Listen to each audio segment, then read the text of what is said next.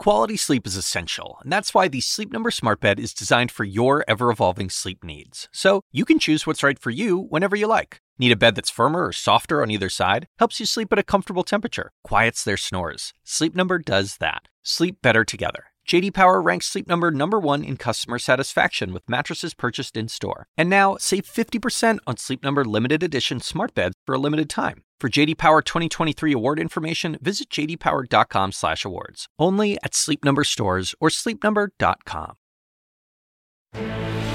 This is CNN breaking news.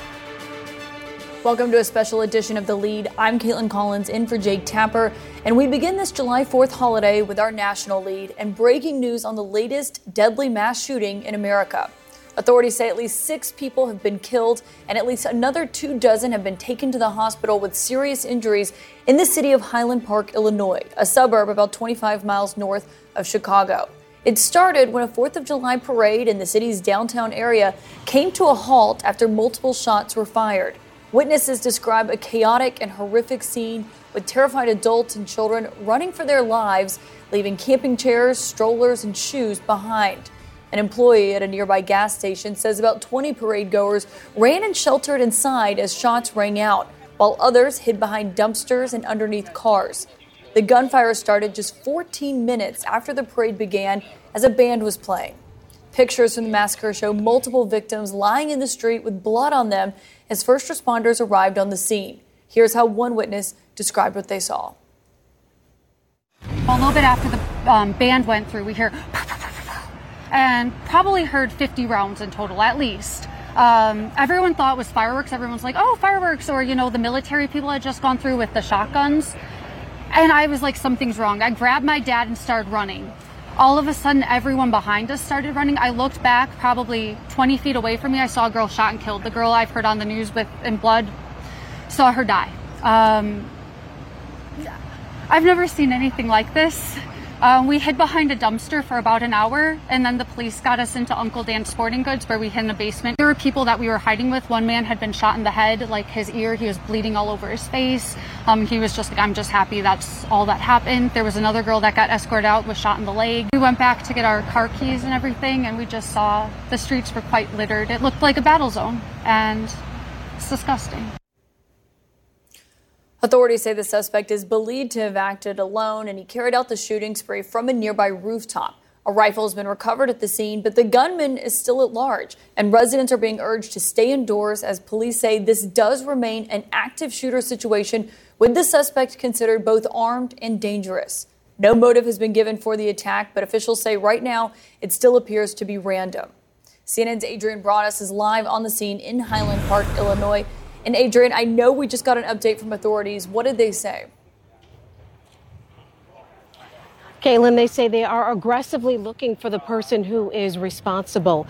We are along the parade route, the parade that never finished because of those shots that rang out. But if you look up, it is easy to notice this. On top of the building here in downtown Highland Park, snipers. They've been here for hours. It's been nearly five hours since those shots rang out that killed six people and injured dozens of others. I spoke with a young woman shortly after the shooting, and you just heard some of my conversation with her, Zoe. She says not only did she see that young lady lose her life along this parade route, she also described another man who she saw was shot in the ear. She says she saw another woman shot in her leg. She also talked about running with her father. That's who she was here attending the parade with. They hid behind a dumpster, but she described meeting another family, a father who felt helpless, but the only safety he saw for his children, she says, was placing them inside of a dumpster as he took off. He went to go look for other members of his family. He asked her to keep a watch over the children. She said it was the children who kept the adults calm in that moment, Kaitlan. It's a terrifying moment. And Adrienne, what have police said about the suspect himself, given he's still at large? They haven't been able to find him yet. Have they described what he looked like or anything? they've given a generic description of the suspect, describing him as someone between the age of 18 to 20 years old. They say he is a white male with dark hair. They believe he is wearing a white or a blue shirt. And I say that suspect or that description is generic because there were no markers about this suspect identifying him, no birthmark, no tattoo, because just moments ago we saw a man here to our right who fit the suspect description, but after being questioned by police, it was determined he is not the person that was responsible for what happened here. Investigators aren't telling us a lot about their investigation other than saying the suspect could be here in town in Highland Park or somewhere else. But at this hour, people are starting to show up. We've seen people show up asking members of law enforcement if they can take their belongings. You can see a lot of lawn chairs are still here, including the chair of a child with a smiling face. People were smiling moments before those shots rang out. They were here to celebrate the 4th of July, celebrate independence and freedom. Now they're mourning. Kaitlan? Yeah, and it's been hours now since the shooting happened, and this person still is at large. Adrienne Broaddus in Highland Park, Illinois. Thank you. Meanwhile, President Biden has also just released a statement moments ago saying that he and the First Lady are shocked by the senseless gun violence today that happened in Highland Park. CNN White House correspondent MJ Lee is joining us live. MJ, what else do we hear from President Biden on this? Yeah, Kaitlan, we've been waiting all afternoon for President Biden to address uh, this uh, shooting, and we just received a paper statement from the president where he expressed shock at what he called the senseless uh, gun violence. He also said that he wanted to, he wanted to extend his thanks uh, to first responders and law enforcement who responded on the scene. He also said that he has spoken recently with the governor, with the mayor, and that he is calling on federal law enforcement to help in any way that they can to help track down this shooter, uh, this suspect who is still uh, on the loose. Now, he also mentioned in the statement, Kaitlan, that not long ago he had signed this bipartisan gun reform law uh, into law, bill into law, excuse me. But he did also say in that same statement that clearly there is much more work to do to fight this epidemic of gun violence. Now, it is just remarkable how many times in recent months the president has had to put out a statement uh, to say remarks, public remarks, to address a mass shooting like this, uh, whether it is uh, the shooting that we saw in Uvalde, Texas, uh, or the awful shooting at a supermarket in Buffalo, New York. And just so awful that, of course, it is happening on July 4th, a day of real celebration uh, for the country. Uh, I will tell you, just standing here at the camera as I was walking over here, uh, you can hear the music of celebration from the South Lawn. there is an event that is going to be taking place on the South Lawn at around 5 o'clock the president is hosting family members of the military for a barbecue. So, uh, just a stark reminder that, again, on a day of celebration when people are supposed to be gathering together, the president is having to put out the statement to address uh, once again another mass shooting in this country. Uh, we will see when he uh, makes remarks at 5 o'clock whether at the top of his remarks he says uh, much of what he said in this paper statement, again, just uh, mourning and grieving the situation there, just not the first time in so many months months that the president has had to address a situation like this, Kaitlan. Yeah, it's hard to see how he doesn't address it, so we'll be watching closely. MJ Lee, thank you. I want to bring in Larry Bloom, who has lived in Highland Park for 15 years. Larry, I know you were at the parade near the bandstand when these gunshots started this morning. And first, I want to thank you for joining us because I know it's obviously been a terrible day for you and for your community. And I would just like for you to start by telling us what you saw and what happened. Uh, basically, I you know it was very early in the parade. I kind of I rode my bike to downtown. I situated myself uh, just uh, kind of to the right of the bandstand, and I was standing there. And uh, it was very early in the parade, so the fire trucks and the ambulance, the you know the beginning of the parade had gone by, and then the more open floats were coming by, and then we all heard like a pop, pop, pop, and I think everybody just thought, oh, maybe there's something with the float. They're doing something on the float, and then it just it just opened up just just a rain of gunshots, uh, just so quickly uh, for quite a while. At least it seemed. And and then uh, and yeah, and then everybody just got up, turned, and ran and tried to get behind something. We were in an area. It's uh, the building. Uh, it's called Port Clinton Square. It's actually kind of built. It's a heavy brick building. It's almost luckily it's like like a fortress. Like once you got behind the brick, you felt pretty safe, at least for the moment. And Larry, so where did you run to when you started hearing these shots ring out? Well, I just turned right behind me into the open space, which is Port Clinton Square. It's like an office building, an apartment building, and it's okay, got a so big open square. We all ran back that way, yeah. And how many people were sheltering with you over here? Uh, I mean, it was. I mean, there were. You know, it was just just imagine a full audience for a parade. It was just it was that many people. It was just hundreds of people just in that area. Yeah. And did you see anyone get? So, Larry, you heard this pop, pop, pop. Did you see anyone injured as you were going and trying to shelter in place as well? Did you happen to pass by anyone who had also been injured? No, because I think it was coming from like kitty corner for where from where I was, so across the street and a little bit over, kind of aimed in our direction.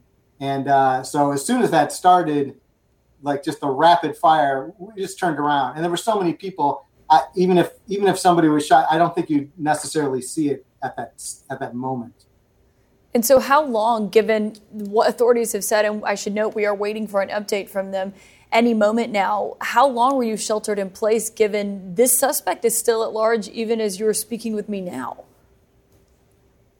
Well, as soon as we got out of the area, it was pretty. Uh, um, I, I, didn't really say I wasn't really like sheltered anywhere. It's, it's, when the gunshots stopped and it cleared out, and then the police moved in.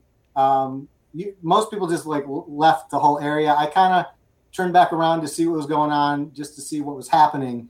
Um, but everything seemed pretty like it was over pretty quickly. I know they haven't found this person yet, but in that for that scenario, that that that uh, incident, it was over and he was gone pretty quickly.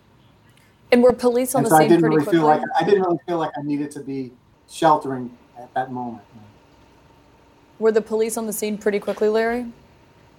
Well, yeah, obviously the police are there. First of all, they're part of the parade. Also, they're they're doing security, and uh, and obviously this is something that's always a possibility. So yeah, there were there were plenty on scene um, already, and then a, as it happened, yeah, they were they were coming in all directions pretty quickly. And what have you heard from local authorities since the hours since the shooting started taking place? They said about 10, 15 local time. Have they encouraged everyone to remain inside your homes? What are you hearing from the community? Yeah, they, they still have a general, like, you know, stay inside. Uh, I don't think there's a real risk uh, just from the reports that he's in the area, but we don't know.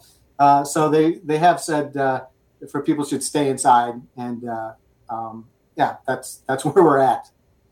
And was there a sense pretty quickly that he was firing from a rooftop? Because that's what they say they believed. They said they recovered firearm evidence from a rooftop of a nearby business as well in this area down the parade route. No.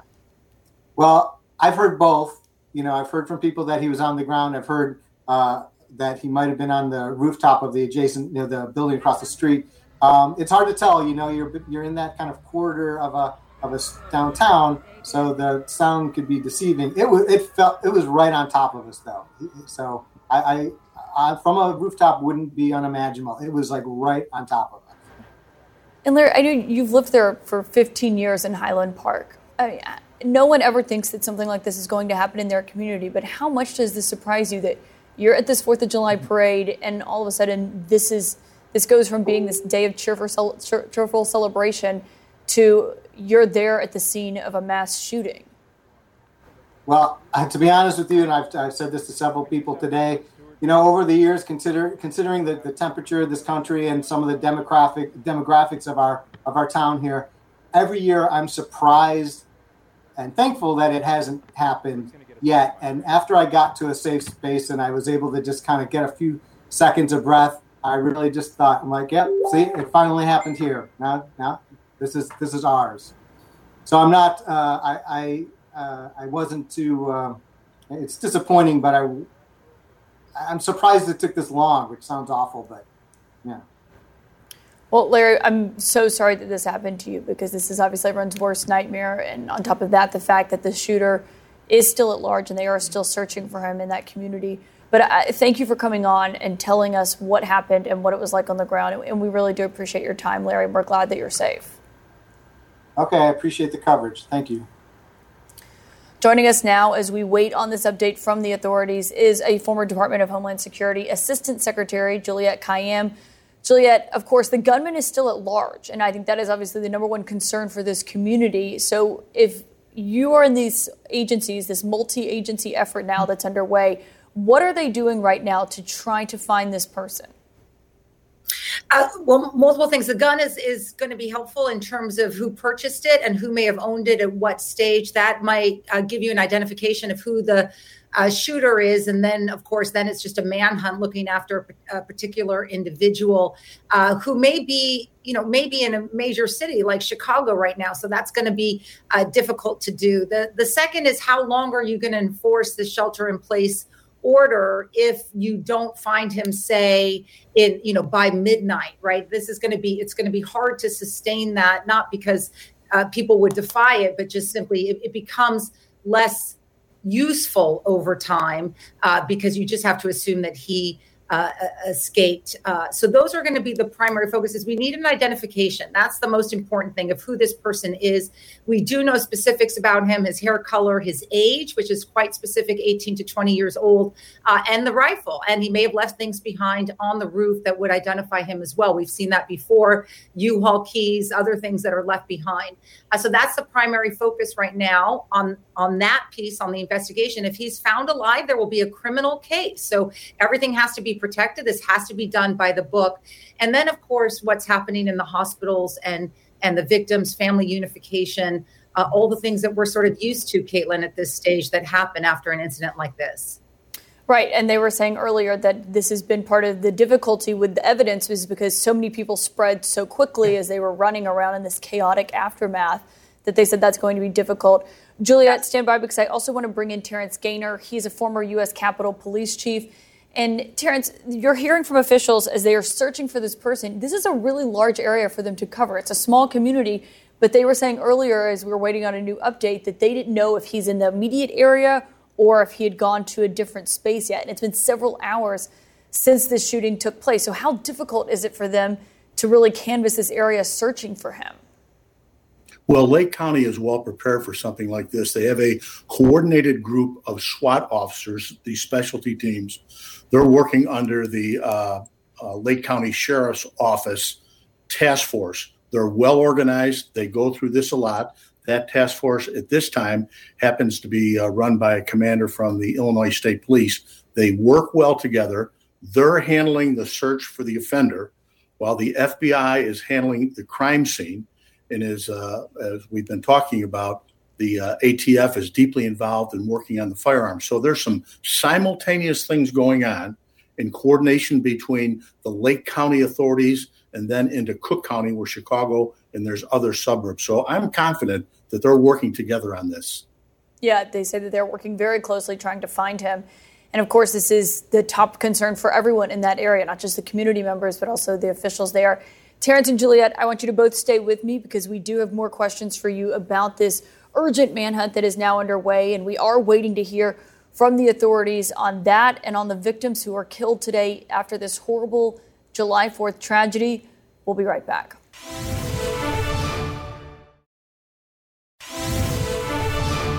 We're back with breaking news from the suburbs of Chicago, where a deadly shooting at a 4th of July parade in Highland Park Illinois, at least six people have been killed and two dozen injured. CNN's Brynn Gingras is following the latest on those who have been hurt as a result of this. Brynn, what do we know about how many people were there on the ground and the extent of the injuries in addition to the at least six people that authorities say have been killed? Yeah, so we've been making calls to area hospitals, and there's two hospitals in that area, uh, Kaitlan, that are trauma centers, level two and level one. And I talked to a director for their public information there, and he said that more than 30 people actually came to his hospital uh, and were treated with a vast majority, in his words, of gunshot wound victims. And they actually had to transport five people to one of their sister hospitals in Evanston, which is a town uh, nearby to Highland Park. So authorities are saying more than two dozen injuries, and we know those six people people who were killed. We also learned from authorities that it appears, to their knowledge, the latest information they had, and of course, we're going to get a new update, is that there were deceased people at the scene and then one person transported uh, who had died. So we're still trying to work out all the numbers, but those are the uh, numbers that we are getting from uh, officials there on the ground. Um, but uh, like I said, a vast majority of gunshot wound victims. It's unclear the ages of those victims. Of course, we know uh, from authorities that there's people in the crowd, there were people in the parades, including people of all ages. Um, so we don't know that quite yet. Uh, but other injuries that were sustained by people were of people who were just trying to escape the chaos, the people running over each other, the trampling type injuries. Uh, so certainly a huge extent of injuries that uh, doctors there are dealing with. And actually, I'm told that 20 doctors at least came in um, right away within a half an hour of this happening to help assist with all of the medical needs. So quite uh, a you know bringing of people together to get uh, treating all these people who were who were there on the scene. Uh, devastating, though, of course, that we still don't know any identities or any idea of those people that were killed uh, and their ages at this point. Yeah, they say they weren't ready to release the age range yet right. of the victims who have died. And Brynn, obviously, you know, this is a pretty small suburb. It's about 30,000 people. Did they have to send people to other hospitals, or could they? Do they have the capacity to treat dozens of gun violence victims. Yeah, so the two hospitals that I was coordinating with were a, trauma one and a trauma two, which isn't much of a difference when you talk, uh, you know, what they can treat.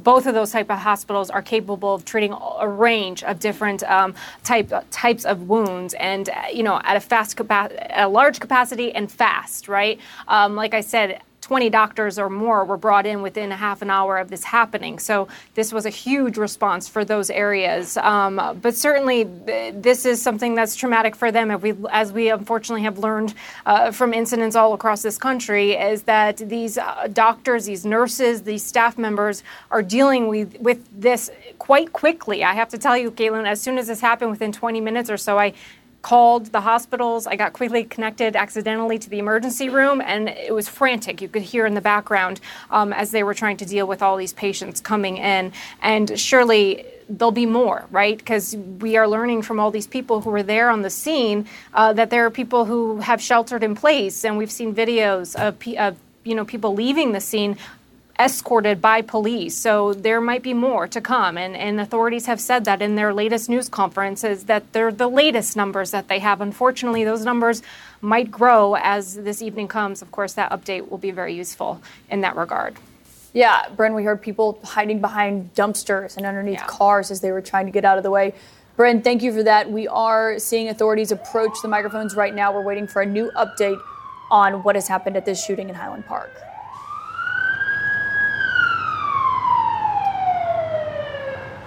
All right, I apologize for that so delay.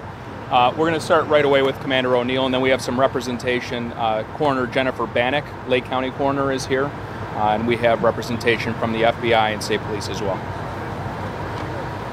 Commander O'Neill, Highland Park Police Department. Last name is O N E I L L. As you know, an active investigation continues into the shooting at the Highland Park 4th of July parade. The parade route in downtown Highland Park and the central business districts remain an active crime scene.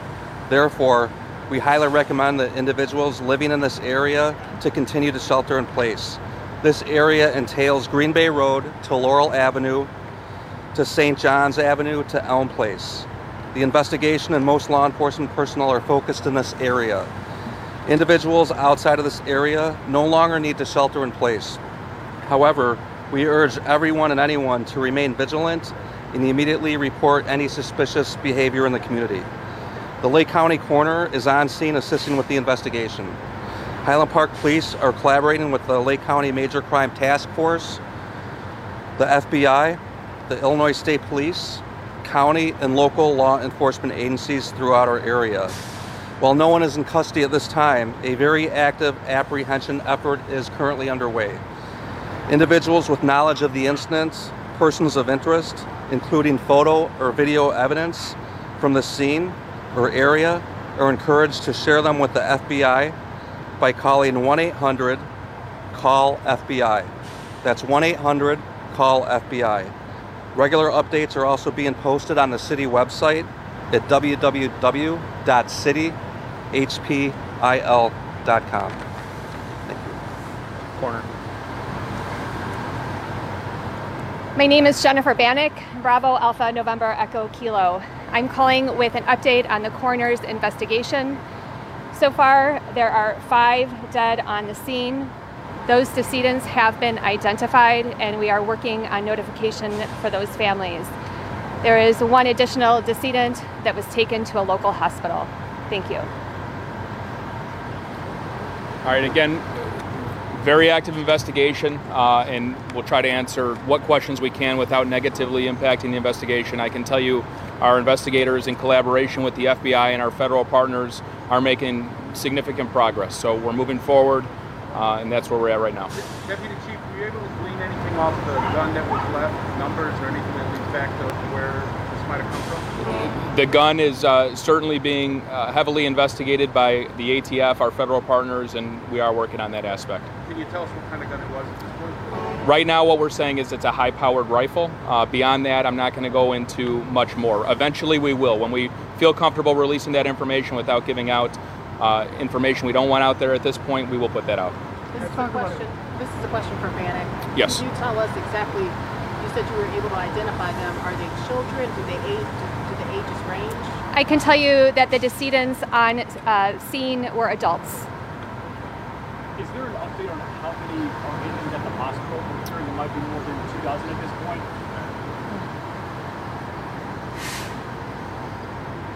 So my name is Joe Schrage. I'm the fire chief for the city of Highland Park.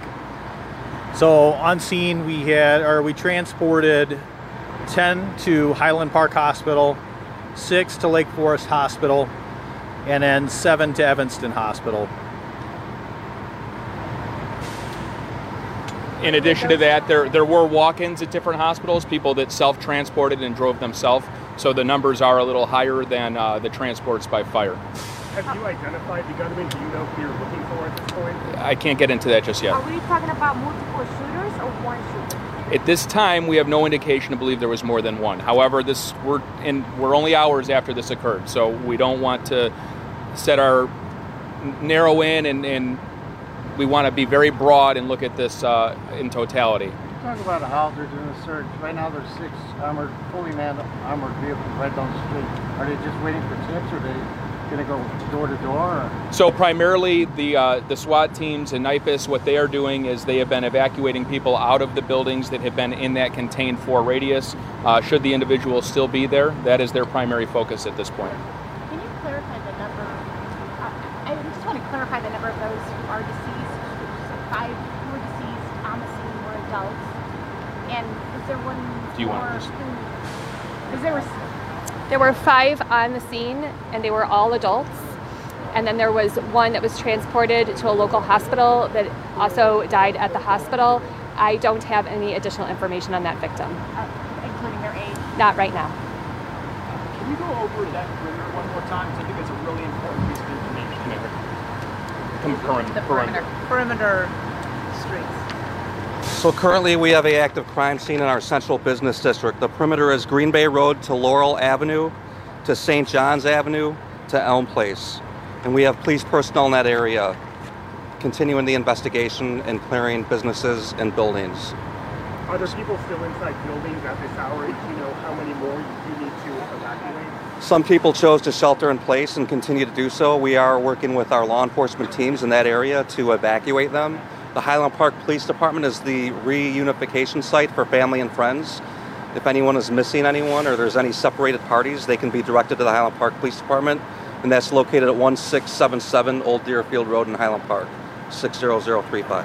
So just to clarify, people outside of that investigation, that scene right there, do not need to shelter in place anymore. That's correct. That's correct. There's a heavy police presence in the area and in the community right now. For those who were transported to the hospital, were any of children? Those also all adults? Um, at least one of those was a child. Yeah. I don't know whether or not the we transported, but but do not know the outcome. Do you know their condition when they were transported? When they were transported, they were critically injured. All of the child. Just the child. range? The Um, child. I do. No, I was not given the age range. I'm sorry. We can get that too. But the child was the one critically injured. Yes. What do the injuries range from? In terms of those in the hospital right now? So they were gunshot wounds, and it varied from uh, abdomen to limbs and such. But um, the crews were on scene very quickly. Uh, there was bystanders as well that were rendered aid as well. Uh, they were uh, quick to tie tourniquets and do bleeding control, which definitely assisted the fire department on scene. How long did the incident take place? Do you have any idea how many minutes it lasted? Commander. I'm sorry, can you re- repeat the question? How long did the incident take place from the beginning of shooting to the end? Uh, it was very uh, quick.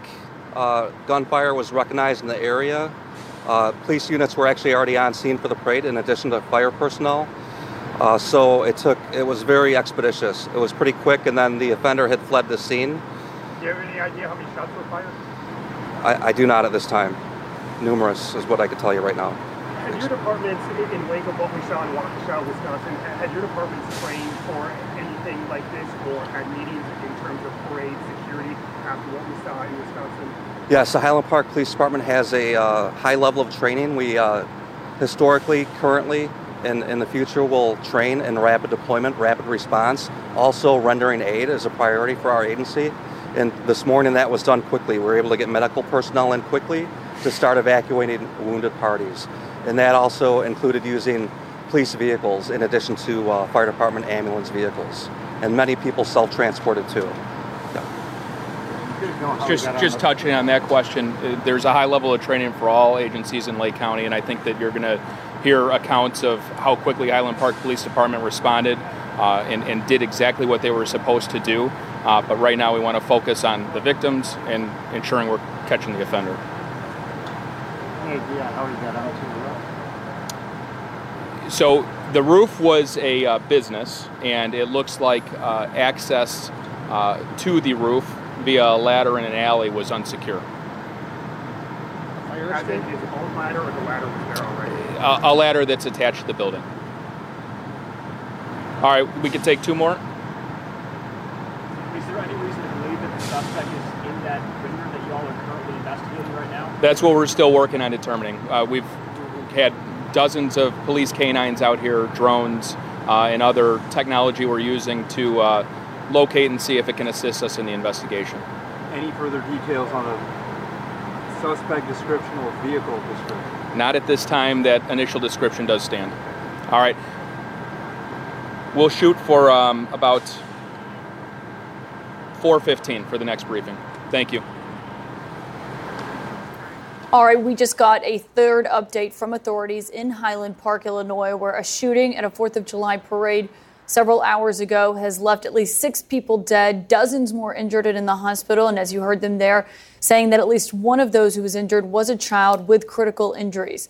Right now, I want to bring in back in our former Department of Homeland Security Assistant Secretary Juliette Kayyem and the former U.S. Capitol Police Chief Terry Gainer. Juliette and Terry, you both just listened to that update with me. And Juliette, I wonder what you made of what they said about the suspect because they say that still no one is in custody, but they said a very active apprehension effort is underway. What does that mean? That was I mean, that's when he got vague, and rightfully so. Uh, Whether it's through the rifle and and and figuring out who owns it, whether a family member said, "Look, he was talking about doing," someone was a family member was talking about doing something like this.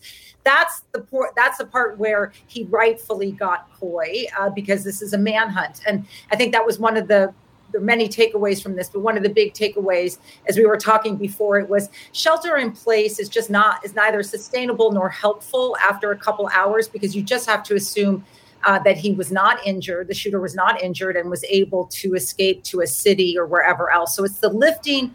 There's two two parts to it. There's the lifting of the shelter in place order for everyone who is not part or not close to what is now a significant crime scene. And that because they have there might be a criminal trial they have to actually uh, figure out who was where and where victims were shot. Uh, the final thing is is uh, just um, you know i don't I, i'm just going to say this just like the sort of professionalism of what's going on now after some of the stuff that we've seen and, and you all we've we've reported on. Just you know this was the third briefing. He's telling us that there's going to be another briefing there's giving facts or giving information. They're not disclosing things they don't know. In fact the coroner came back up to clarify she was not sure the age of the person who had died at the hospital.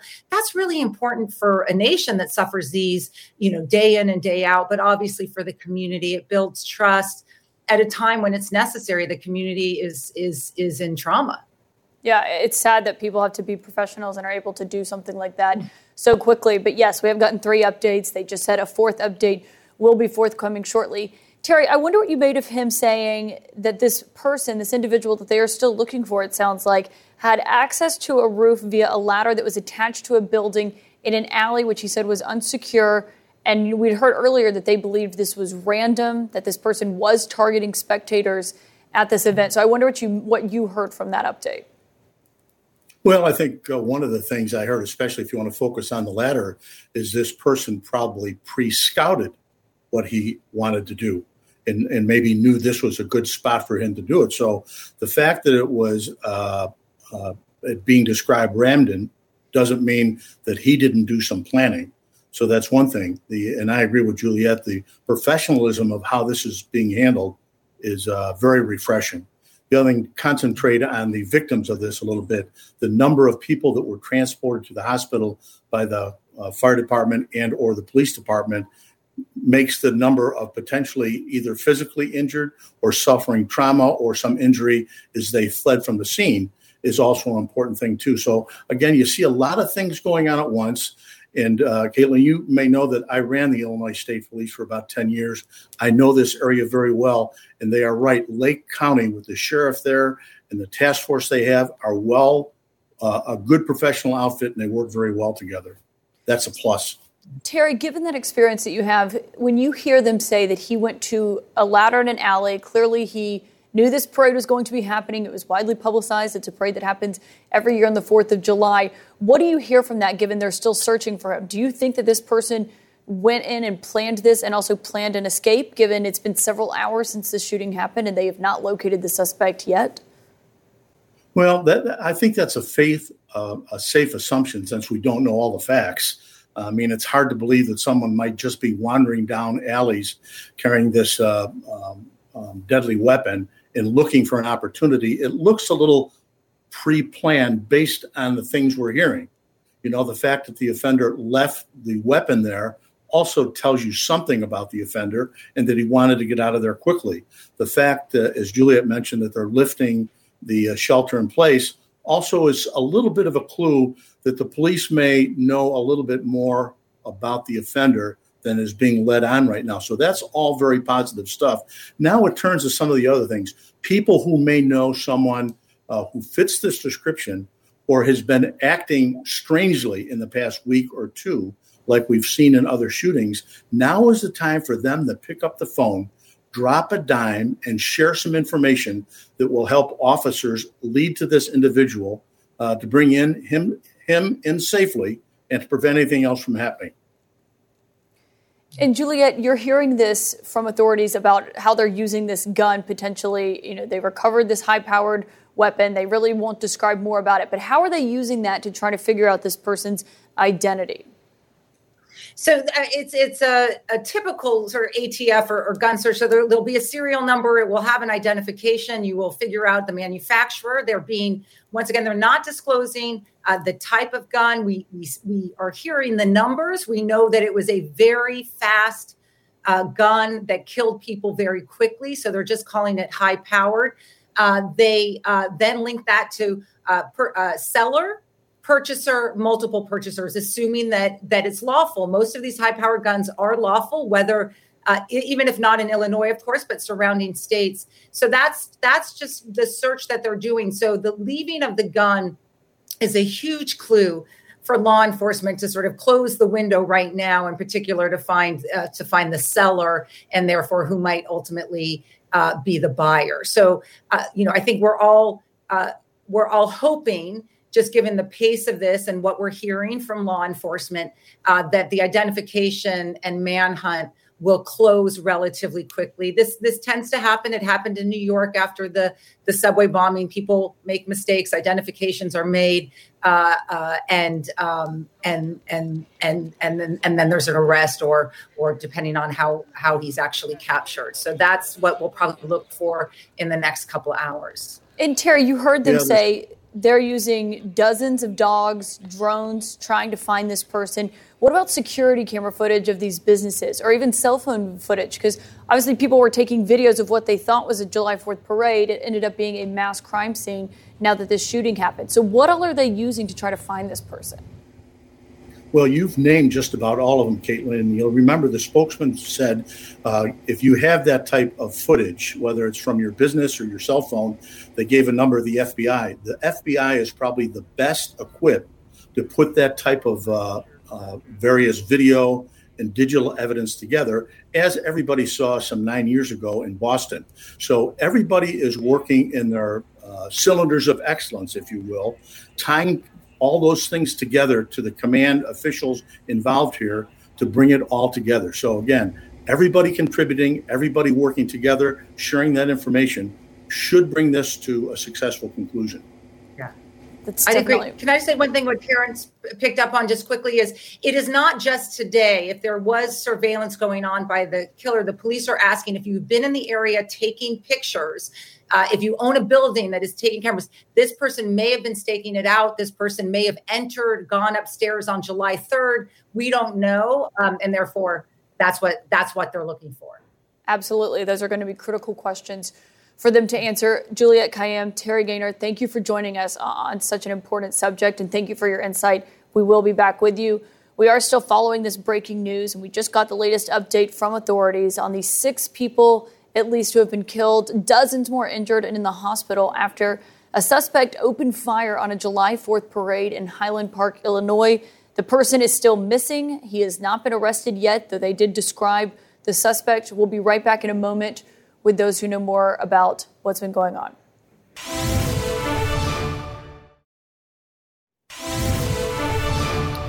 The breaking news this hour at least six people are dead and dozens more are injured after a gunman opened fire on the crowd at a 4th of July parade in the Chicago suburb of Highland Park. The suspect is still at large, as we just heard from authorities who say an active apprehension effort is still underway. I want to go to Miles Zaremski. He was at the parade today.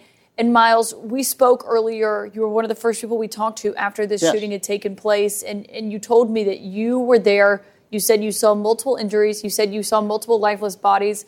Unfortunately, that has been confirmed by the authorities that at least six people have been killed. And I just wonder what's your reaction to the, the fact that you woke up this morning, you went to a 4th of July parade, and now here you are several hours later? Kaitlan, good afternoon, and thank you again for having me. Uh, I can only say that that I'm a uh, I've been around many years on this planet, and what I observed shook me to the core, if not almost putting me in tears for what I observed on the nation's birthday, basically, with people supposedly enjoying themselves. And as I, as you mentioned, and as confirmed, I saw a couple of individuals in pools of blood that looked lifeless.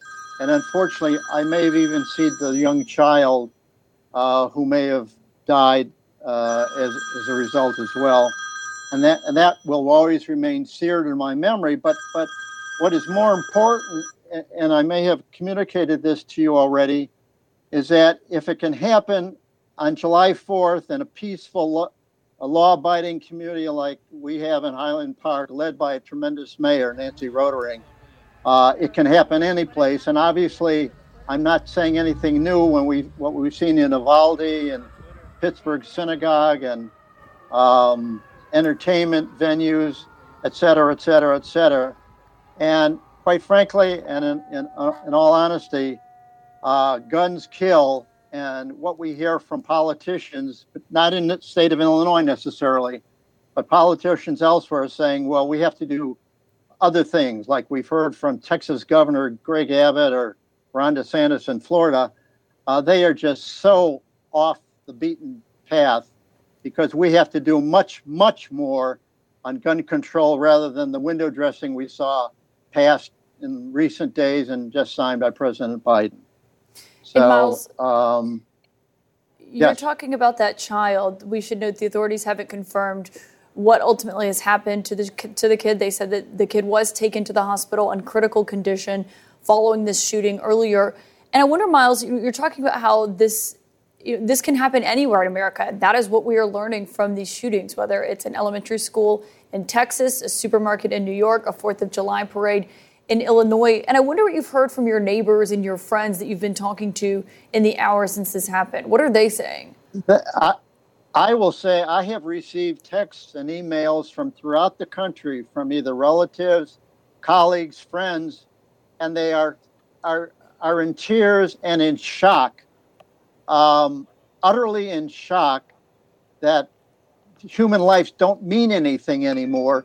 And those with guns, and if it's an automatic rifle, like I think has uh, took place in our community hours ago, um, that we are tolerating, or politicians are tolerating, the continued use, sale, and distribution of lethal weapons that belong in a Vietnam or a Afghanistan or Iraq, and not on not in the streets of a suburb like Highland Park. And incidentally, I might add that I believe through our mayor's efforts some years back, we crafted an ordinance that that banned um, assault weapons that was challenged and was, I think it went to the Seventh Circuit Court of Appeals that affirmed our ordinance and I believe the Supreme Court denied taking petition for certiorari. But um, so whoever did this heinous act came from outside our uh, the four corners of our uh, suburb. And Miles, what was it like at the parade this morning? Because they said that this happened just you know about 20 or so minutes into the parade starting. That's when these first shots rang out. The parade starts about 10 o'clock, 10:02 a.m. It first starts with our vehicles of representing the fire department, police department, paramedics, and then uh, uh, uh, different floats or vehicles thereafter. So this occurred around 10:18, 10:20 a.m., I believe, if I recall correctly, and people were enjoying themselves.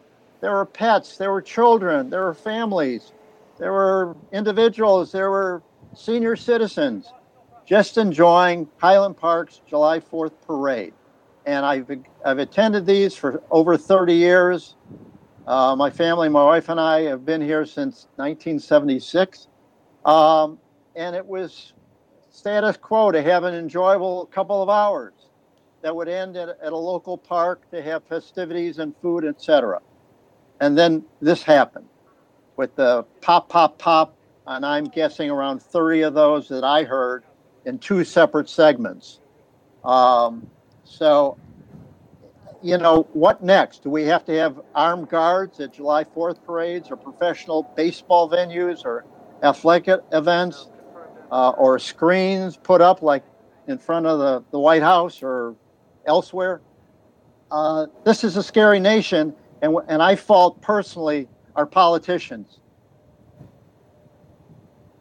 it is a very scary time. And Miles Zaremski, we first spoke in the moments after this happened. I'm very sorry that yes. we had to meet like this, but I'm very grateful for your information and for your help and for you being willing to come on and tell us what you saw. We are deeply grateful, and so is the audience. So thank you for joining us, Miles. Thank, thank, thank you, Kaitlan, for having me. Absolutely. And after speaking with Miles and hearing the update from authorities, we are still following the breaking news this July 4th, which is a manhunt is still underway in and around Highland Park, Illinois, right outside of Chicago. We'll talk about the challenges for law enforcement right now as they are trying to track down the person who opened fire targeting spectators in a 4th of July parade. This is CNN Breaking News. Welcome to a special edition of The Lead. I'm Kaitlan Collins in for Jake Tapper. This hour, breaking news on what is now at least the 308th mass shooting in America just this year. A 4th of July celebration in the city of Highland Park, Illinois, a suburb about 25 miles north of Chicago, ended in tragedy today when a gunman opened fire on people just enjoying an Independence Day parade. Authorities say that at least six people have been killed, five at the scene, one person dying at the hospital. At least another two dozen have been taken to the hospital with serious injuries, and at least one of them is a child who's been critically injured. Witnesses have described a chaotic and horrific scene of terrified adults and children running for their lives. The gunman is still at large, and police say that the suspect is considered armed and dangerous. The suspect carried out the shooting spree from a rooftop and is believed to have acted alone. Law enforcement officials say that it appears the suspect was targeting spectators and parade participants, and a high powered rifle that was recovered at the scene is right now being urgently traced by federal officials to determine who purchased the weapon and where it came from. Investigators are also searching social media for any threats or clues related to the shooting, and we do expect to get another update from law enforcement, their fourth update within this hour. Right now, I want to go to CNN's, CNN's Adrienne Broaddus, who is live at the scene in Highland Park, Illinois. Adrienne, I know police say that this is still a very active situation, but what is the latest that they are saying and telling the community about what to know? Kaitlan, it is active. Updates have been coming in via phone and from law enforcement here on the scene throughout the day. Let's start with the parade route, which is behind me. This is still an active crime scene. If you look behind me, it's easy to notice there is an armed member of law enforcement here. Folks have shown up to the scene trying to take some of the belongings they left behind, but at this hour, they're not allowed to do so. Not only is the parade route an active crime scene, but the surrounding business district. Folks who live in the area here in Highland Park are still being encouraged to shelter in place. This because, as you mentioned, that suspect, believed to be somewhere between the age of 18 and 20, is still considered armed and dangerous. This after that person, investigators, was on the top of a roof in this area shooting people.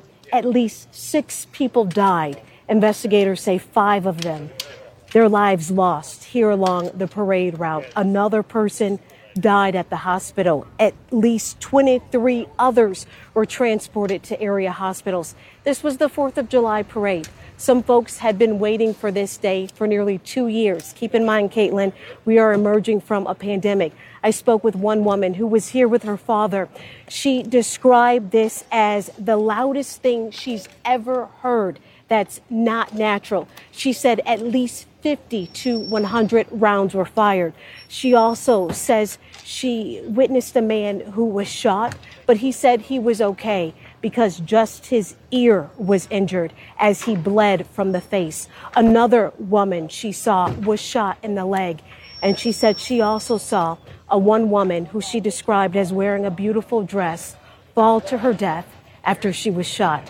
That woman, Zoe, said she hid behind a dumpster with about 30 other people, including small children. There was a father there who asked her to look over his children as he went to go search for his missing son. That father, she says, put his child in the dumpster because he felt helpless, but he thought the dirty dumpster was the safest place for his son. Listen in to more of my conversation with Zoe.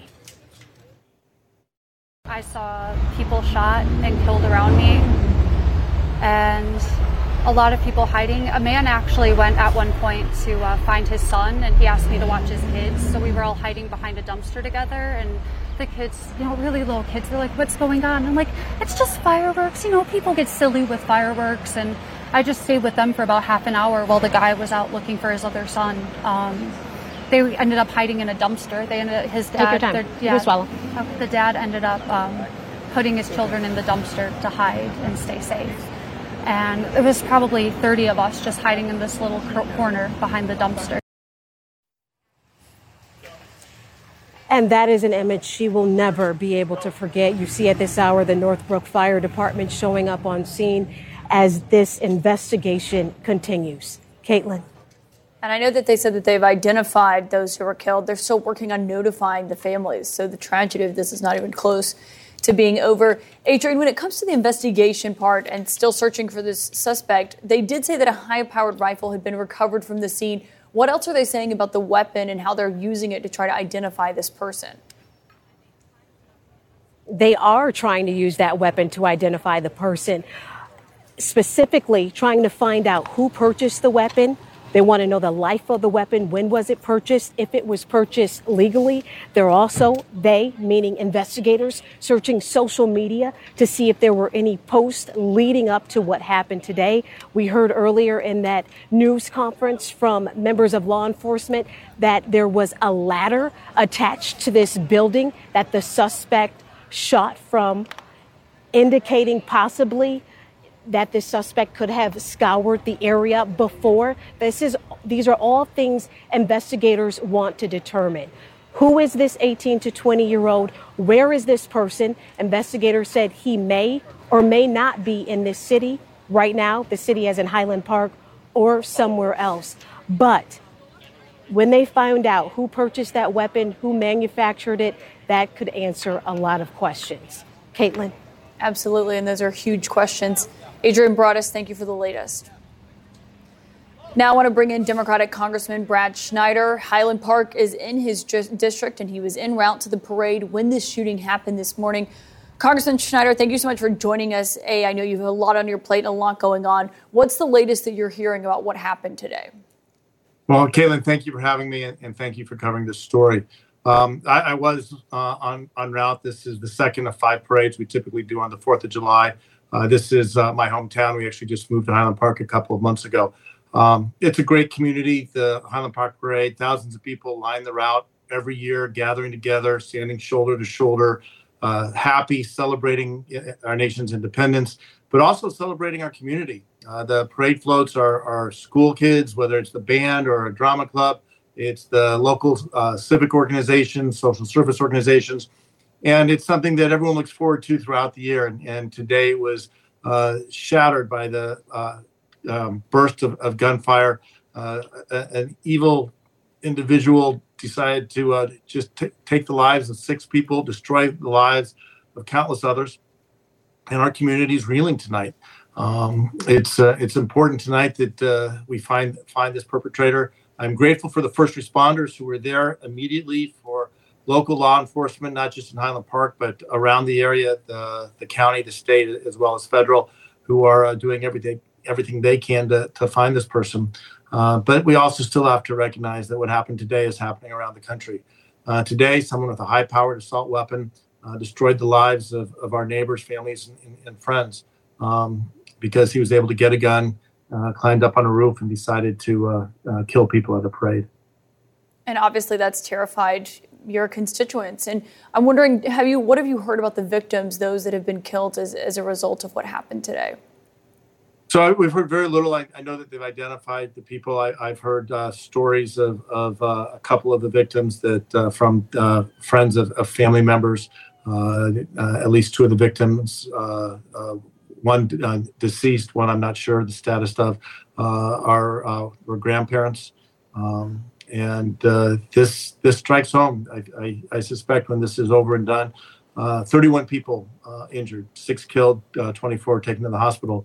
Um, I, I, suspect we'll all know somebody, uh, multiple people, and they will run the, the spectrum of ages uh, and be from all different parts of our community. Absolutely. And one of those was a, a, child that was taken to the hospital, they said, in critical condition.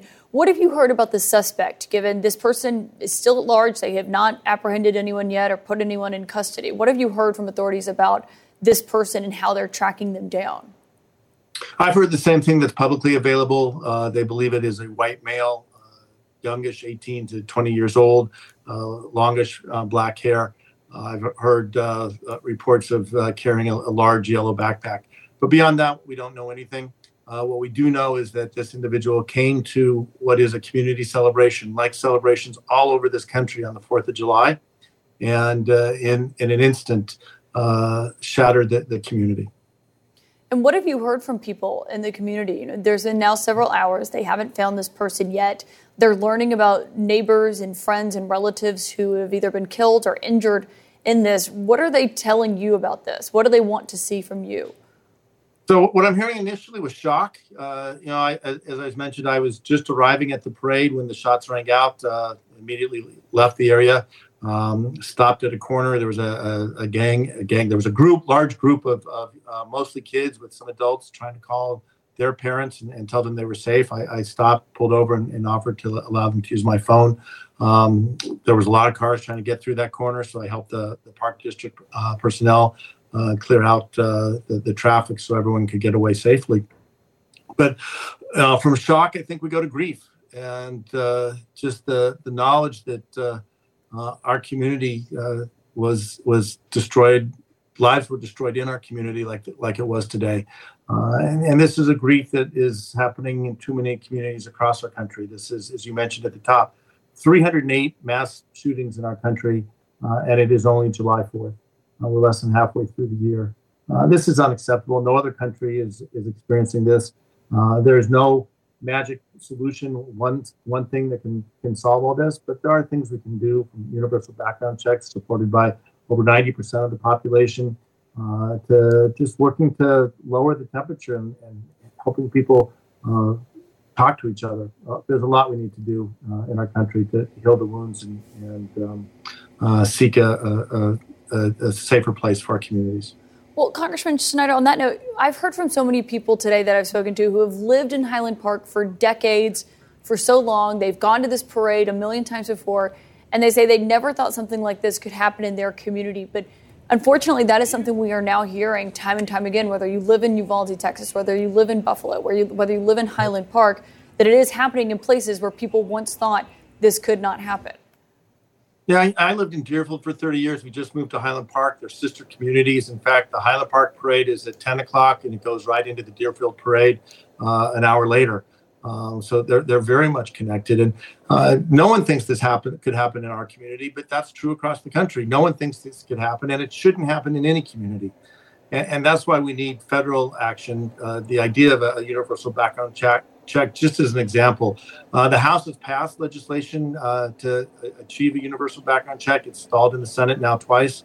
Um, but again, it shouldn't be partisan. It's not Republican or Democrat. This guy wasn't targeting one party or the other. He was targeting parade watchers and, and, and people in the parade at a community who were celebrating together, celebrating America and the very idea of America, whether it's Democrat or Republican. And uh, we need to make sure that, uh, in this case, the bad guys can't win, but the spirit of our nation, uh, the ideals of the founders of, of uh, um, E pluribus unum from many one, that, that we work to achieve that and not let the bad guys win. Well, Congressman Brad Schneider, we know that your community has a lot of healing ahead of it. Thank you so much for taking the time to join us and give us that update. Thank you. Appreciate the opportunity, and um, uh, we appreciate uh, the, the good wishes coming from across the country. Absolutely. The FBI is also now part of this investigation into the deadly mass shooting that happened in Highland Park. What we're learning from the Justice Department, that's next.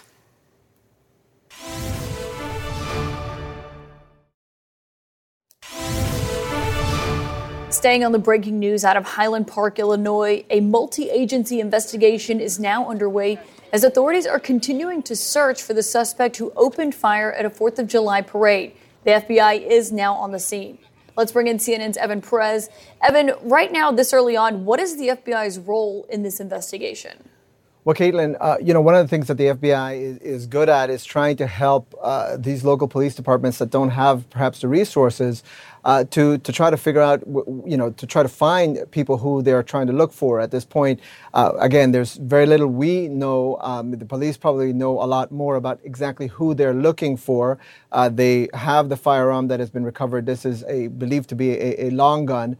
Uh, this is something that the ATF now is taking possession of and is going to do the tracing to figure out when when it was bought, uh, by whom it was bought. Uh, if this person is um, 18 years old, it's possible that they may not be uh, the person who bought the firearm. So who who who is the person who bought the firearm? Again, that's something that the FBI and the ATF can help track those people and, and conduct interviews obviously this is um, uh, there's a lot of practice in recent years for these types of incidents. Um, the, AT, the, uh, the FBI just put out a report uh, just a few weeks ago, uh, Kaitlan, that described how uh, active shootings like this one uh, are up about 50% just compared to last year, almost a 100% increase versus 2017. And they've had a lot of, lot of time to, to, to study the type of people who carry out these types of attacks and they know a lot about about how to you know track down these people. So those are the types of resources that the, uh, President Biden said uh, he's asking federal agencies to help uh, the local police department there to try to solve this uh, this shooting and figure out uh, bring this person, whoever this person is, uh, into custody. And Evan, in addition to tracking where the gun was purchased, where the ammunition was purchased, what about how they're asking for the community to help when it comes to social media for this person, videos from the parade, all of those factors that you know we've learned in recent years. In recent years, unfortunately, have been so critical in helping them with this. Absolutely, I, I think that's one of the key things that the FBI can do. Um, in Uvalde, for instance, one of the things that they provided the assistance of, of you know to the local police uh, was collecting all of those um, uh, social media posts uh, which ended up uh, helping people understand a little bit about exactly what went on in the days before this shooting. A similar role could be played here. Again, we don't know who we're talking about. We don't. Uh, it, it, it is possible that the local, uh, the authorities and the FBI already have an idea who we're, who they're dealing with. Um, they can look through social media histories.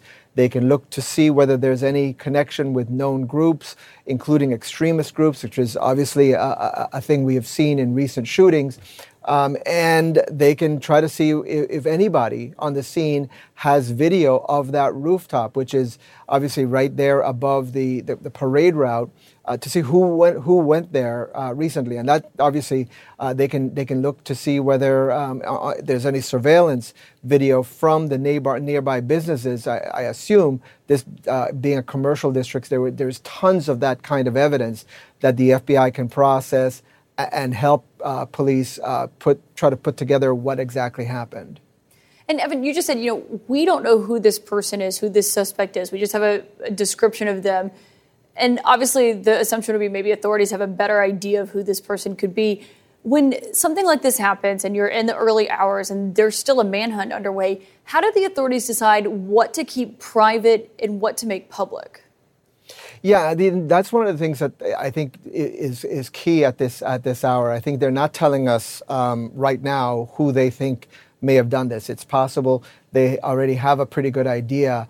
Um, you know, one of the things that, that, that they want to do, obviously, is if this person is still alive, they want to preserve as much as much of this information for a possible investigation, for possible charges, if that person is brought in and is uh, taken to trial, for instance. So there is some of that uh, goes into making the decision as what to share.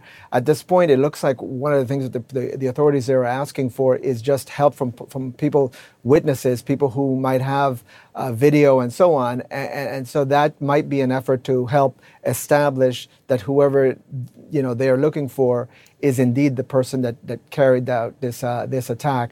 But you know, you know, at this point, um, be, just because they're not telling us doesn't mean they don't know a lot more. There might be they could be doing searches. They could be trying to talk to people who may be connected to um, a, a, suspect.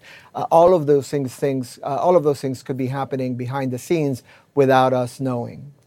Right, Evan Perez. All very helpful information. So thank you very much. Thanks.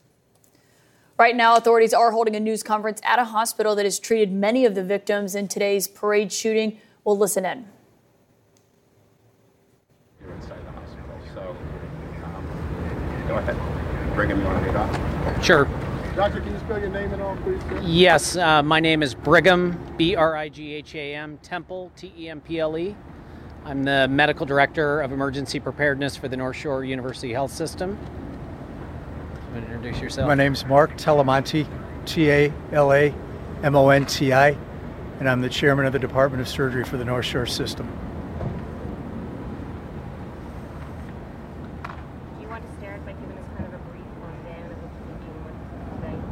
Sure. Uh, so, for those of you who didn't hear, just a, a brief rundown of uh, what occurred today here at Highland Park Hospital.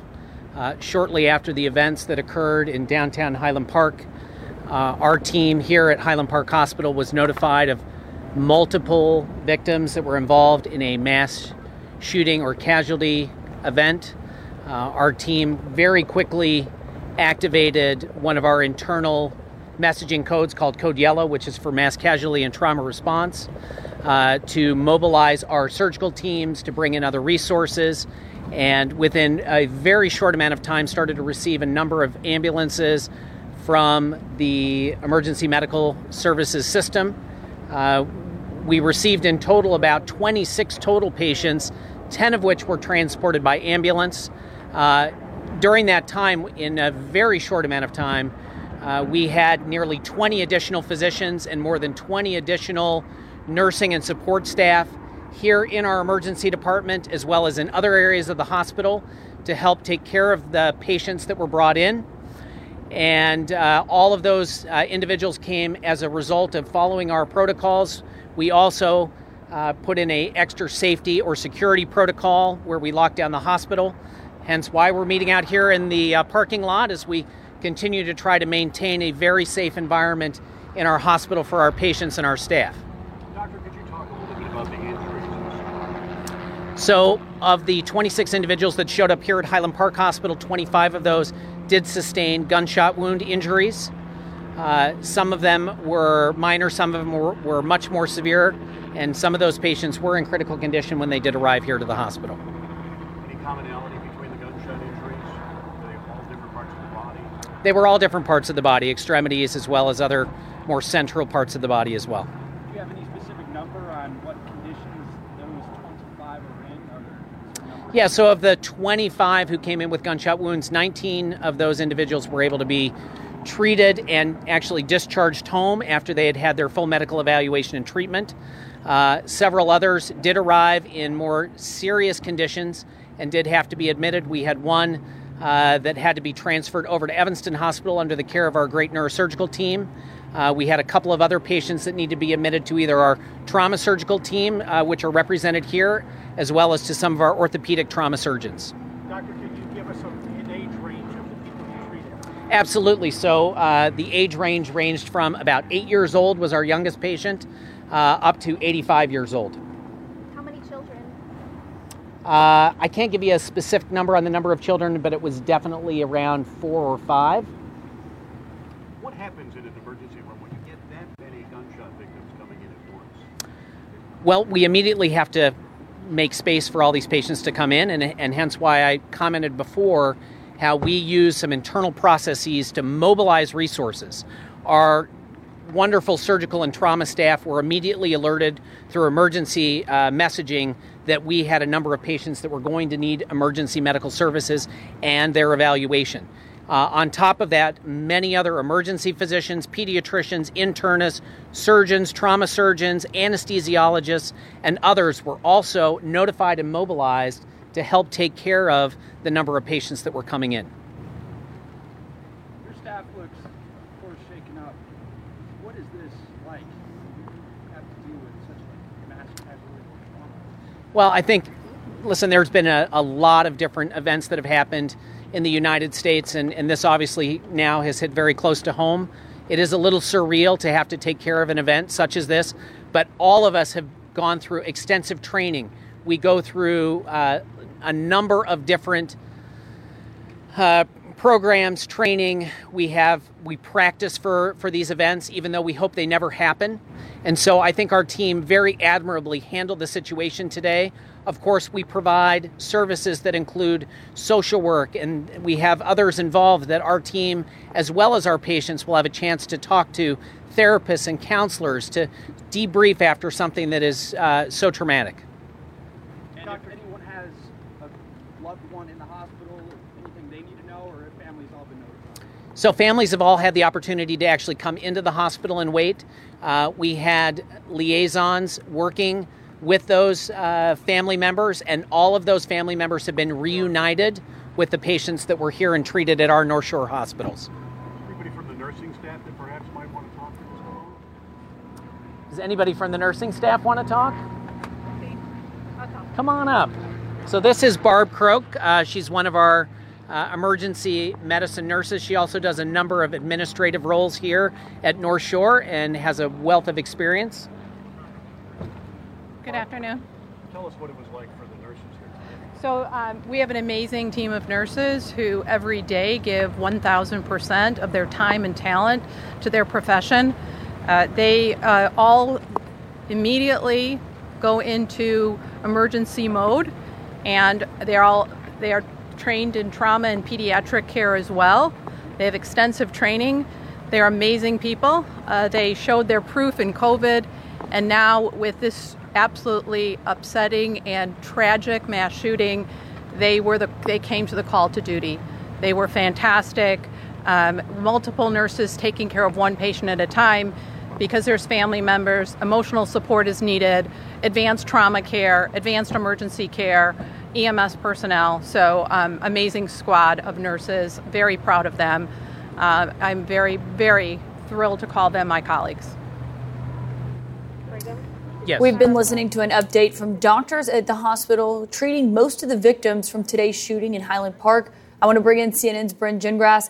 And Brynn, I know you've been following the latest on these victims, and you just heard them there saying that the ages of those who were brought into the hospital, of the 26 people, they were from ages 8 to 85.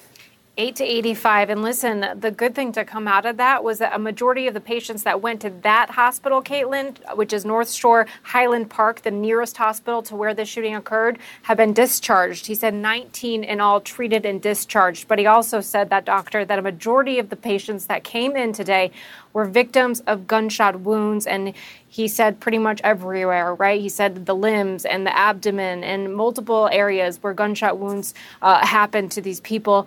Uh, and he said that, you know, yeah, those ages. Four to five of them were children, uh, an eight-year-old being the youngest of the those that age group. So certainly it's just devastating you know it's just admirable the work that they do so quickly he said that the hospital went into a code yellow uh, bringing in doctors and crisis counselors and trauma surgeons all within i was told about a half an hour of when this shooting took place hospital went into lockdown and then they had people doing support staff where they could reunite people who were outside the hospital in with the patients that were were inside. So uh, certainly we know kaitlan that there are two other hospitals in that area. There's the north shore sister hospital in evanston which is a trauma one. He mentioned that there was i think he said one patient that was transported there uh, probably more critical care was needed for that patient. And then there is a, a third hospital where we learned from the fire department people were transported as well. Uh, but certainly, this gives us a clearer picture of the moments after the shooting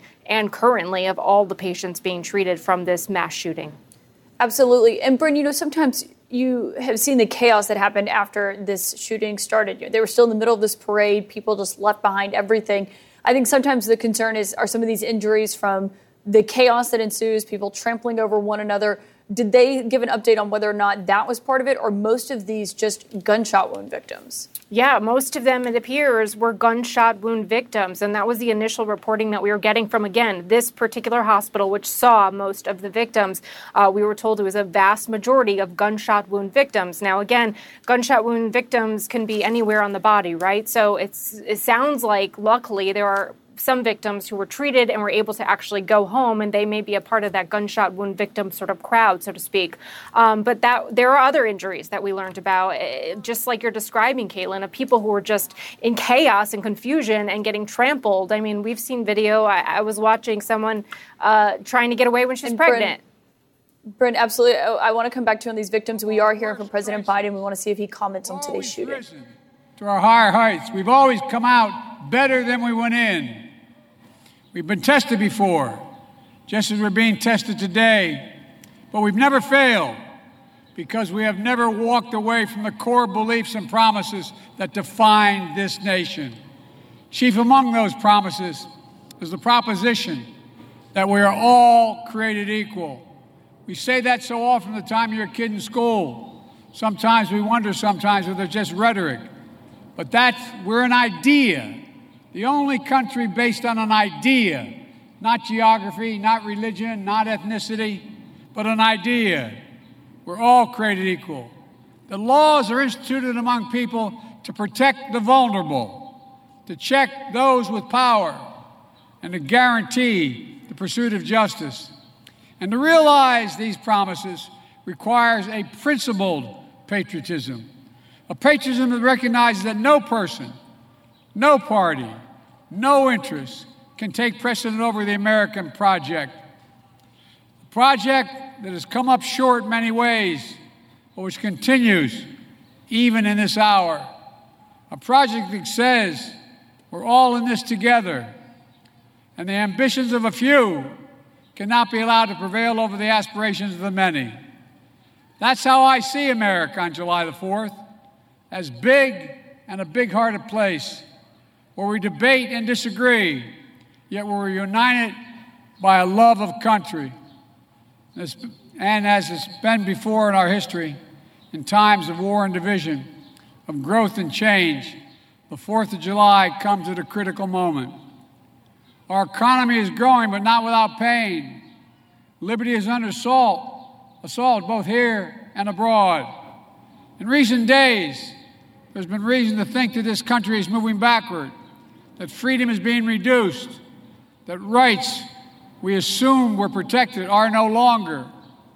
A reminder that we remain in an ongoing battle for the soul of America, as we have for over 200 years. I know it can be exhausting and unsettling, but tonight, I want you to know we're going to get through all of this. For all that we have faced, that we are going to get through this, and look how far we've come. We're reclaiming our way of life in a pandemic. Vaccines are nearly available to every American. Restrictions lifted the 4th of July, together again at the White House. And for all the challenges, America has the strongest economy in the world. More people working and starting businesses, more young people graduating from high school and college than ever before. I just returned from an important trip, the military will understand, to Europe, the NATO meeting. We're relying on what we can do to rally the free world to defend freedom.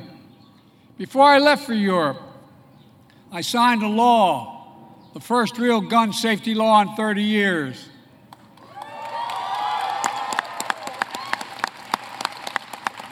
And things will get better still, but not without more hard work together. You all heard what happened. You all heard what happened today. But each day we're reminded there's nothing guaranteed about our democracy, nothing guaranteed about our way of life. We have to fight for it, defend it, and earn it by voting. To refine, evolve, and extend the calling of America to move forward boldly and unafraid.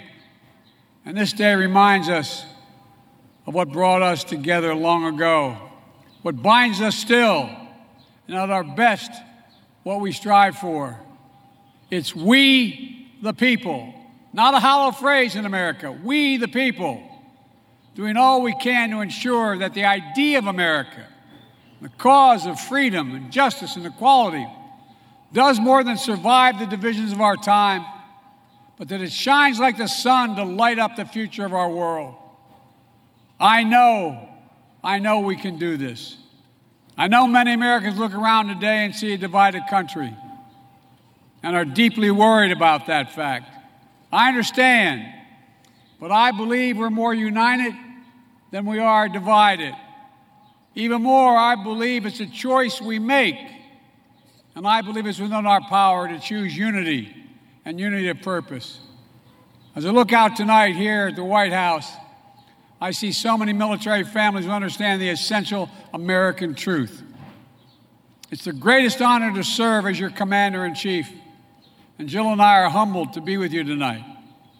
Tomorrow, we'll be bestowing the Medal of Honor, the highest military award to heroic service members who represent the best of America, the backbone, the sinew, the spine of America.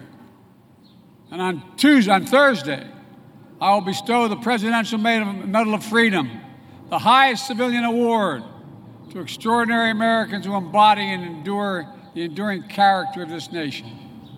All of them, all of you, are reminders that we're a great nation because we're a good people. It's because of you.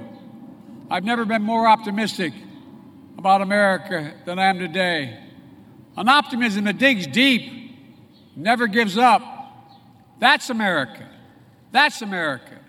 So, on this day, amid the storm and strife, may we commit ourselves to a principled patriotism, to the large and complex mission to protect and make a more perfect our union, make real the Declaration of our independence, ensure that America is forever a place not marked by the thirst for power at any cost but by a covenant of trust and hope and promise.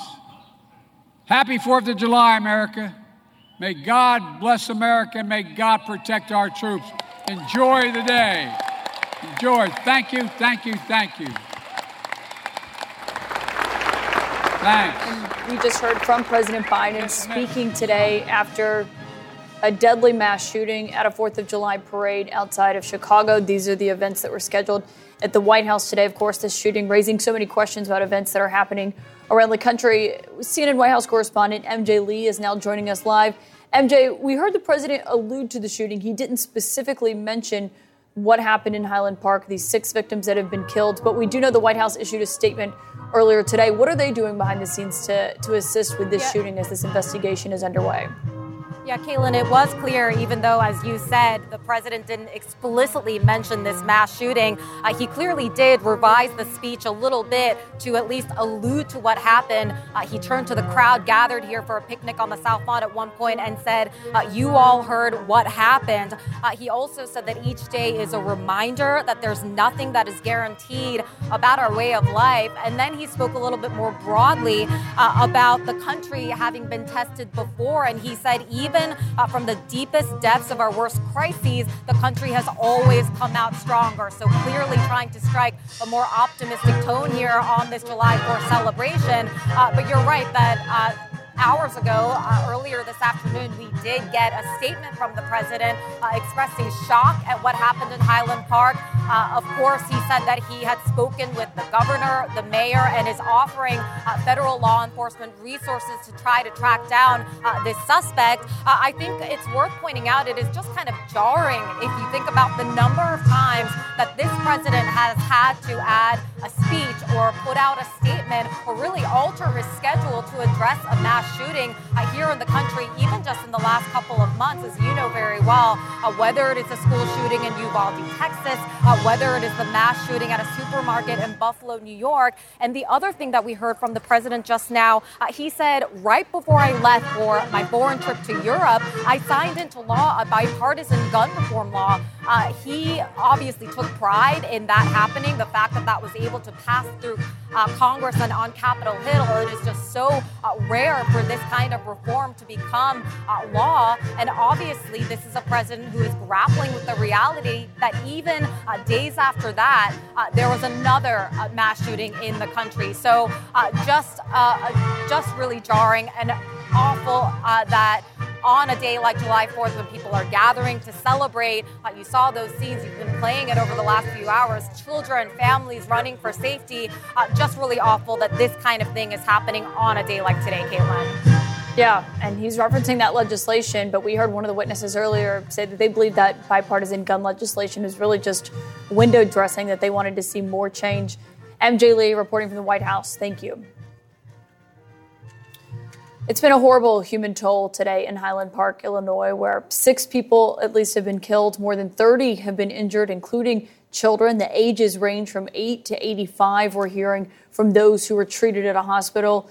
And all of this comes as a massive manhunt is still underway to find the gunman. We'll talk to a criminologist about the suspect's possible motives and where he could be next.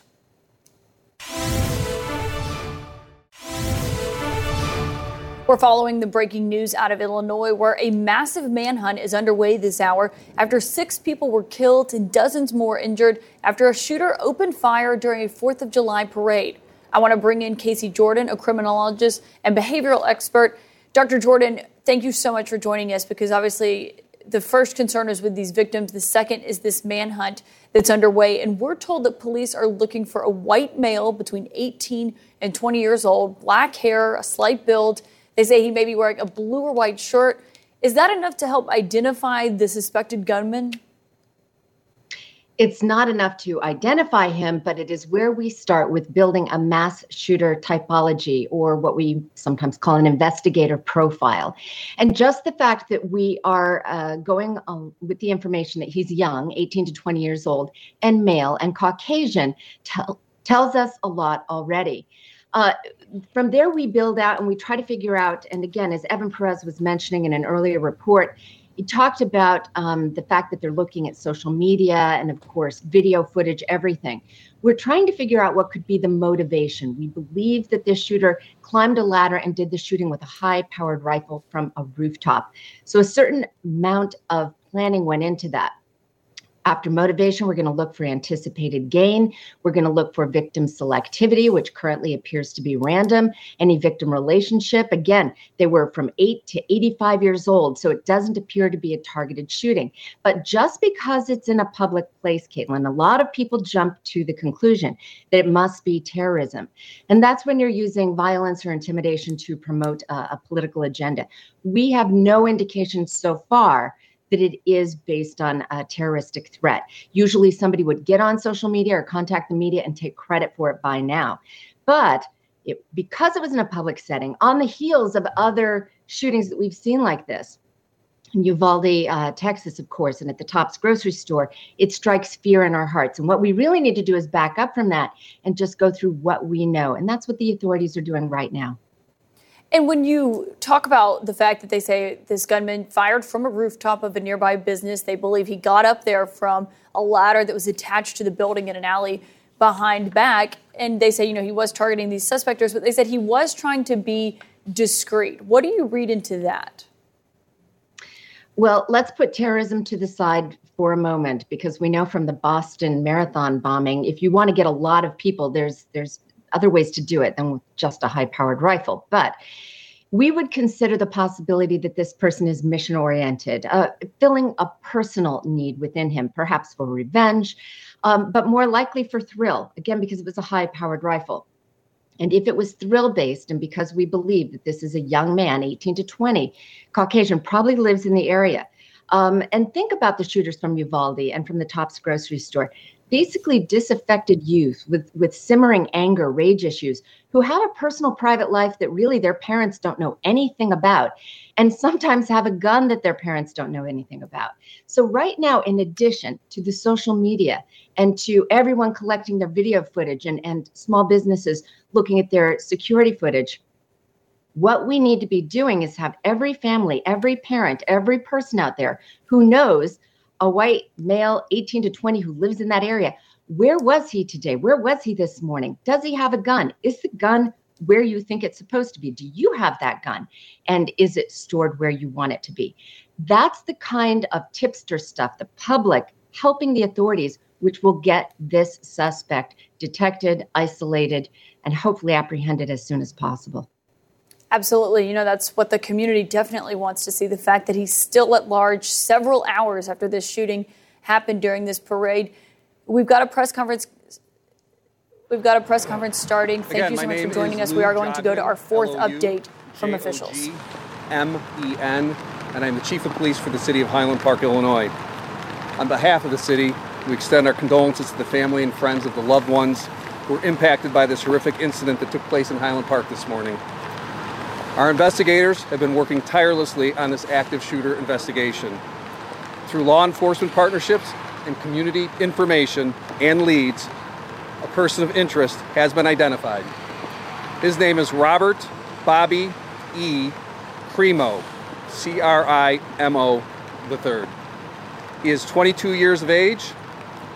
He is believed to be driving a 2010 silver Honda Fit uh, vehicle, license plate, Illinois, D. David M. Mary 80653. We have numerous federal, state, and local law enforcement agencies working on apprehending this person of interest. We continue to receive tips from the public and law enforcement partners, and we are following up on every one of them. Individuals who have information to share with the police are urged to contact 1 800 CALL FBI. Thank you quickly try to answer some questions. Please understand that we have teams out very actively trying to apprehend this individual.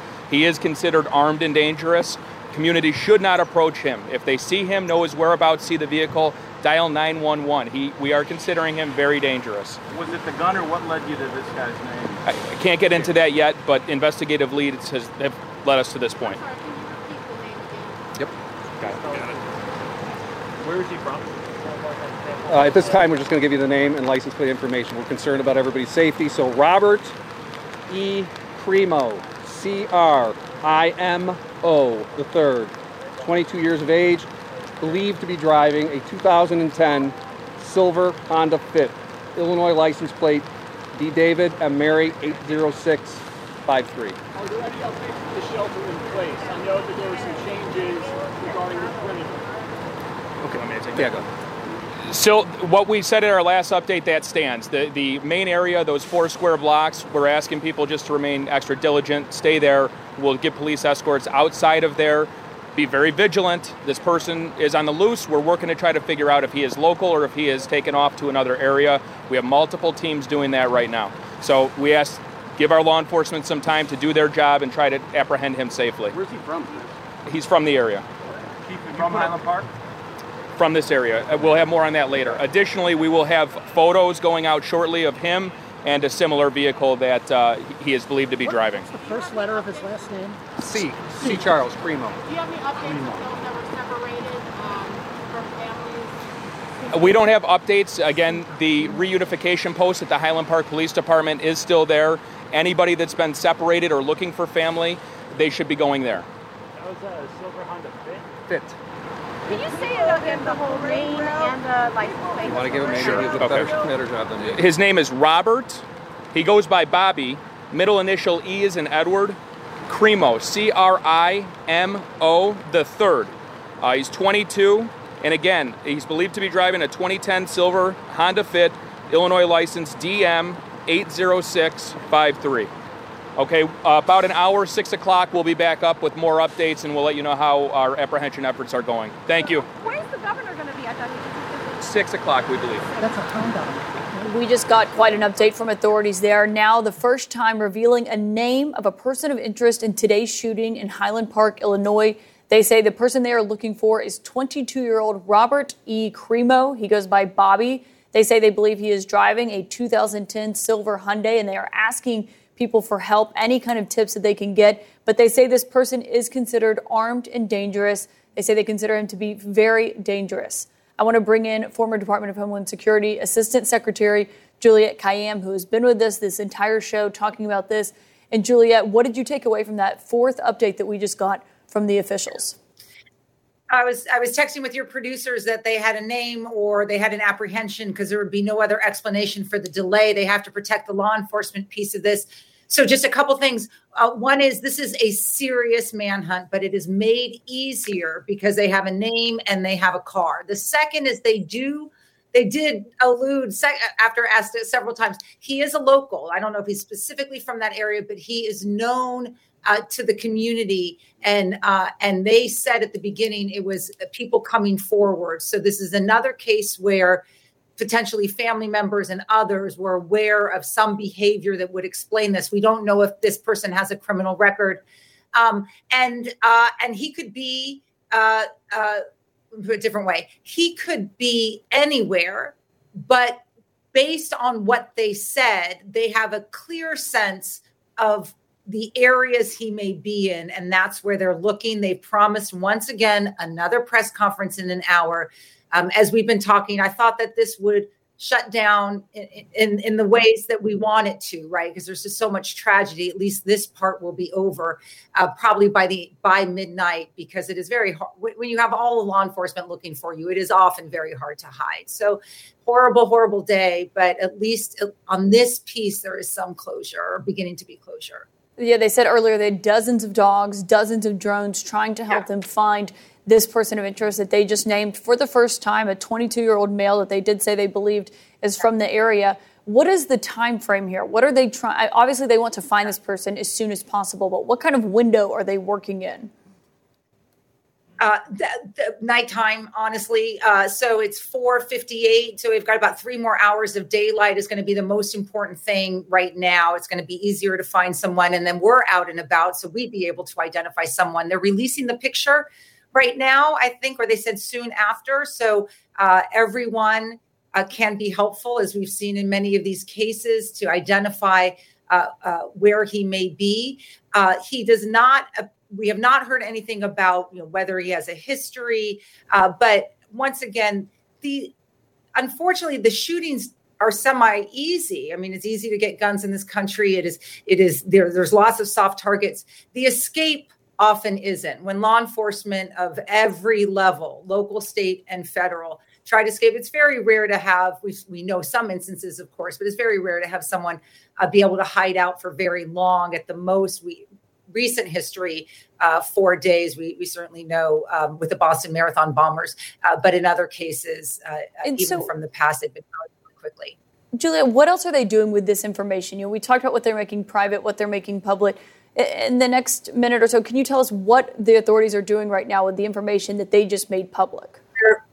They're they're, building the case. So, I mean, this is the most important thing. If he's apprehended alive, he should go to jail for a very very long time and so what they what they were clear to say is as you heard we are still protecting the evidence at the crime scene that's absolutely essential uh, and then the second is who is he why did he do what he did? How did he get access to the guns? And yeah. is there anyone else? Is there anyone else? Absolutely. All big questions, and we'll see if they're answered. Juliette, thank you yeah. so much. And you've been watching a special edition of The Lead. I'm Kaitlan Collins in for Jake Tapper, and our breaking coverage of this deadly shooting in Highland Park will now continue with Wolf Blitzer in the Situation Room. When you work, you work next level. And when you play, you play next level. And when it's time to sleep, Sleep Number smart beds are designed to embrace your uniqueness, providing you with high-quality sleep every night. Sleep next level. JD Power ranks Sleep Number number 1 in customer satisfaction with mattresses purchased in-store. And now, the Queen Sleep Number C4 smart bed is only $1,599. Save $300 for a limited time, only at Sleep Number stores or sleepnumber.com. Prices higher in Alaska and Hawaii. Quality sleep is essential, and that's why the Sleep Number Smart Bed is designed for your ever evolving sleep needs. So you can choose what's right for you whenever you like. Need a bed that's firmer or softer on either side? Helps you sleep at a comfortable temperature, quiets their snores. Sleep Number does that. Sleep better together. JD Power ranks Sleep Number number 1 in customer satisfaction with mattresses purchased in-store. And now, save 50% on Sleep Number limited edition smart beds for a limited time. For JD Power 2023 award information, visit jdpower.com/awards. Only at Sleep Number stores or sleepnumber.com.